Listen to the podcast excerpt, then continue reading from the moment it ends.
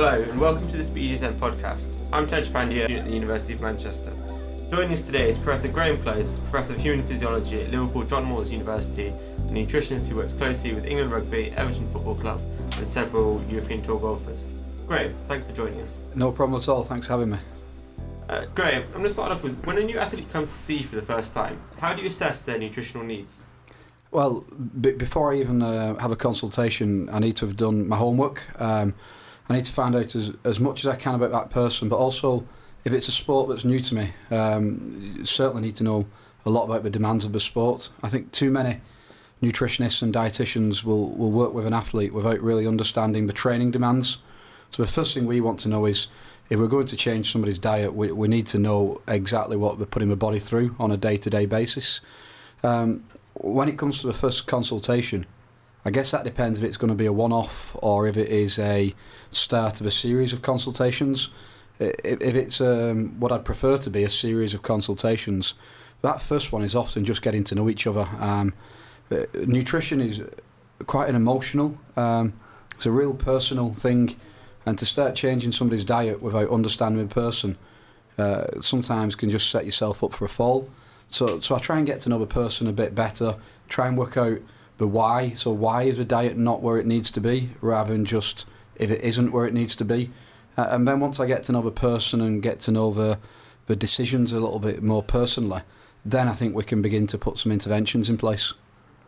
Okay, so if you were dealing with a team, would you have sort of individual meetings with the athletes? That's exactly what we do. Um, early on in my, this career, I, I was perhaps doing too many group presentations. Uh, and when you work out with a team, or when you start working more closely with a team, you realise that you know these are a group of individuals that just happen to be in a team sport. So giving generic talks will often maybe engage two or three people in the audience, and, and the others are thinking this is nothing to do with me. So as much as I can, we, we have one-on-one consultations. What sport would you say is the most challenging to work with?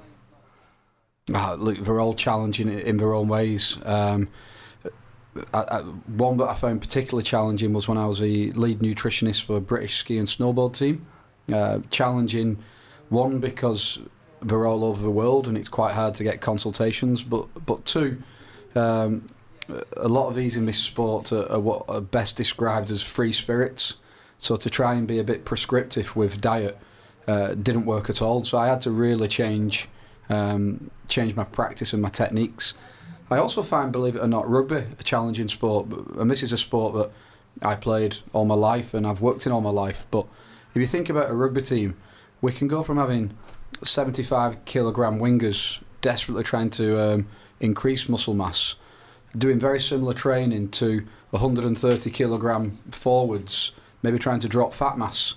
So each player has completely unique uh, challenges. What would you recommend for the number of times an athlete eats per day and their calorie intake? As I started off by saying, in terms of a calorie intake, the first thing we need to try and quantify is energy expenditure. And I think too many times people have come up with diet plans without really understanding the energy expenditure. And, and if you think about a, a rugby team, um, on some days their energy expenditure could be as high as 6,000 calories. And then on the rest day, that might be down at two and a half to 3,000 calories. So the key thing that we need to do with uh, nutrition, with a modern day professional, is have the ability to be adaptable, and we need to periodise our nutrition day by day, uh, meal by meal, to try and um, ma- uh, match that as best as we can to the energy expenditure. In terms of number of feeds per day, well, again, that varies depending on what I'm trying to achieve with the athlete. But I'd say typically what we try and do in sports like rugby is uh, try and feed them around about every four hours to make sure that we're getting a protein intake every four hours ish, so we're maximising that protein synthesis response.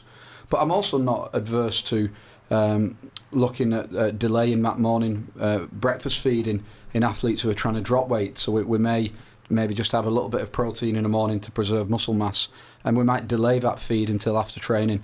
So, so again, it, it depends on the athlete that I'm working with. Okay, you mentioned about uh, athletes trying to get them eat, eating every four hours. How important is it about having a pre-match meal or a pre-competition food? Pre-competition food. I think one of the biggest mistakes athletes made uh, make and we still make is thinking that pre-match meal is the key one for loading and the key one for getting our energy stores ready for that competition. We spend a lot more time focusing on match day minus one, so the day before the game, and that's the day where we're really trying to um, maximise muscle glycogen. So we need to make sure that we're eating properly on that day.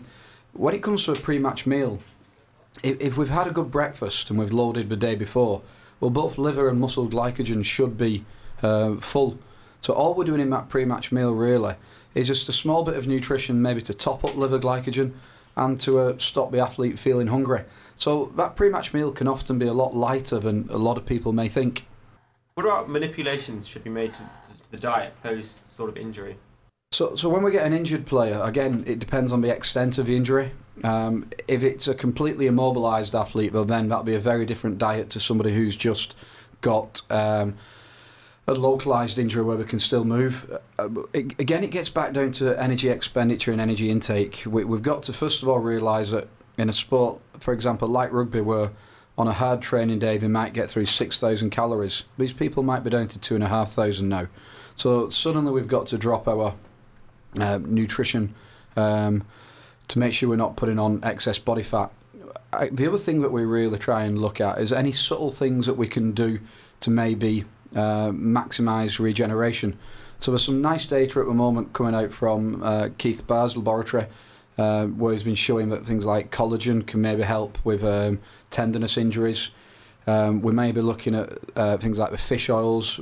From a bone injury, we may have to look at sp- some specific things, uh, for example, the vitamin D and uh, intake. So, dependent on the extent of, or the nature of the injury, we, we'll look at specifics that can help. But again, the first thing I try and sort out is the uh, intake and expenditure. Okay. Uh, you mentioned things like fish oils and vitamin C. Uh, what are your opinions sort of regarding supplements use? So I, I always start off by saying we're a supplement, not a substitute. And the first thing we try and get right is a diet. So uh, it's becoming very trendy these days to talk about a food first approach, but I still believe passionately in that. That we can get so much more goodness out of food than we can out of um, trying to replace all the goodness in food with a tablet. Having said that, there are some supplements that you aren't going to get in sufficient quantities in diet, which we know have got some proven benefit. So, for example, in the right context, creatine supplementation can be advantageous. Uh, beta-alanine has got a lot of good literature now as a really potent buffer. You mentioned vitamin D, which uh, we tend to give in the winter time because of the known vitamin D deficiencies. Uh, a lot of athletes and general public probably don't eat enough oily fish, so we do look at um, omega 3. But there's a growing literature on probiotics and gut health, and I'm very interested in. I've got a PhD student, Jamie Pugh, working on gut health in athletes at the moment, and if we can improve that, I think we can have some big, uh, big wins. So we might look at probiotics, um, but not many more really. Um, protein supplementation, if a player can't hit the protein requirements daily. But if they can, I'd prefer to do it by food. Is there any set of supplements that you would definitely not recommend using? Um, where would we start? Um, let's just put all fat burners to bed at first. You know, if there was a fat burner, we wouldn't have an obese society. We would just all take a tablet and we'd be fine. So the fat burners don't work, or the ones that maybe work are prohibited in sport. So, let, you know, I'd certainly put them to bed. I'm also not a huge advocate of things like the testosterone boosters. Um, I, I, just don't see a need for things like that, uh, and I don't see any real solid evidence that would support its use. Um, and I get very worried about uh, lots of herbal supplements because of the quality assurance processes and the testing. One thing I will say is that any supplement that we give to an athlete has to be screened for prohibited substances. Now, at the moment, um, a lot of people are using the LGC laboratory or the Informed Sport program. But whatever we do, we have to do our due diligence and make sure that what we're giving um, is as safe as we possibly can make it. Um, a lot of a lot of athletes I see using caffeine these days as a supplement. What's your opinion on that? Yeah, uh, caffeine perhaps is one, but excuse me, I, I should have mentioned. Um, caffeine is again one that has got some really good proven benefits. Um, we need to get the timing of it right and the dose right. Um, the dose of it doesn't need to be as high as we used to think. Around about two milligrams per kilogram body mass would be an effective dose of caffeine, given around about 30 to 45 minutes pre-exercise. And there is some quite good evidence that that is going to uh, enhance performance. So we, we, we do use caffeine because currently it, uh, it's not on the uh, WADA banned list. It's it's on the monitored list, so WADA are monitoring the use of it. But at the moment, it, it is um, it isn't prohibited in sport. It's got an ergogenic benefit, and we can get tested products. So uh, yeah, uh, the thing to add to that is a good espresso will be just as good as a a caffeine tablet. So maybe we get to our favourite coffee shop 30 minutes pre-exercise. Indeed. Um, yeah. Uh, also, another another very common supplement using by athletes now is beetroot juice. What do you think about that? Yeah, beetroot juice um, again has got some good evidence from Andy Jones in Exeter. Uh, the idea being that beetroot is very high in nitrates, which in the mouth is converted to nitrite, which is, a, as your listeners will be very aware of, that to be an alternate pathway for nitric oxide synthesis and Andy Jones has shown quite nicely that that can lower the cost, the oxygen cost of exercise. So actually make that exercise um, slightly easier. If being an elite athlete can be slightly easier. Uh, however, you know, there's no reason to say that we can't be trying to do that from a food approach. So certainly uh, with some of the elite teams that I work with, match day minus one, and even on match day, we'll start to introduce things like beetroot salads into the menu will uh, again high in nitrate. We'll look at uh, rhubarb, really high in nitrate, uh, and some of the green leafy vegetables again, which are high in nitrate. So if we can, we will do it from a from a food first approach. Okay. Um, a lot of research is now coming about about using hydration and electrolyte replacements. What's your take? What's your opinion on that?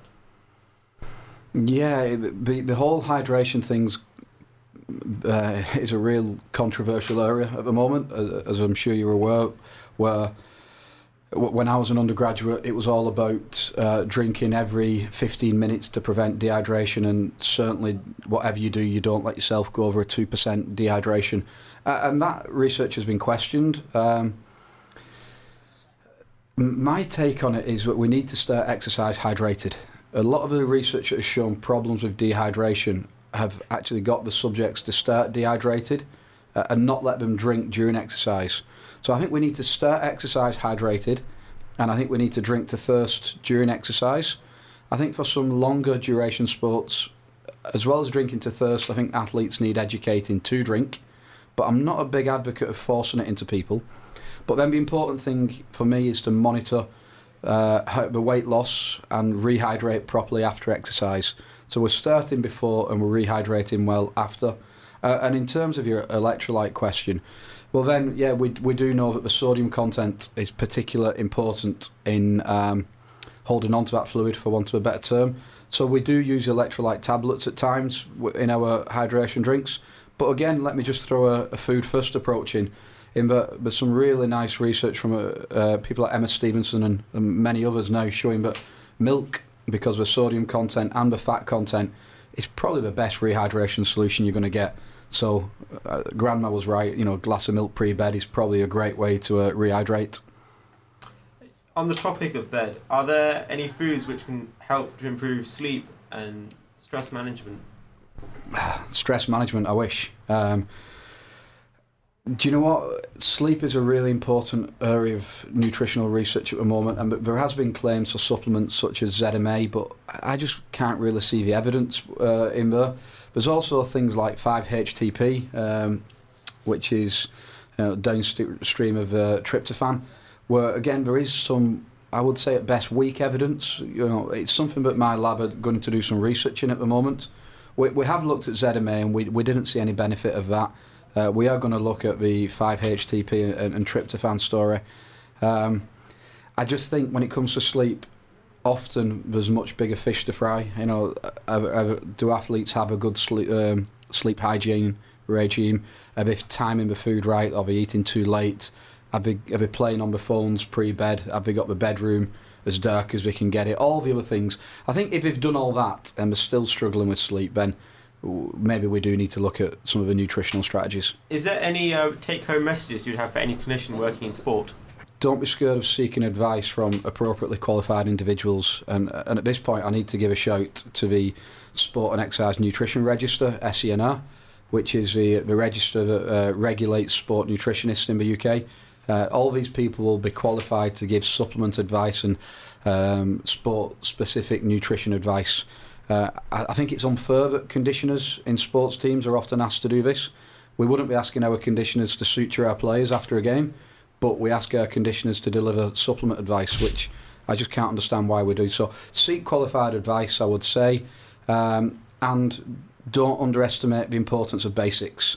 So arrange for cooking lessons for your players, take them to the supermarket and show them where they get the healthy foods from.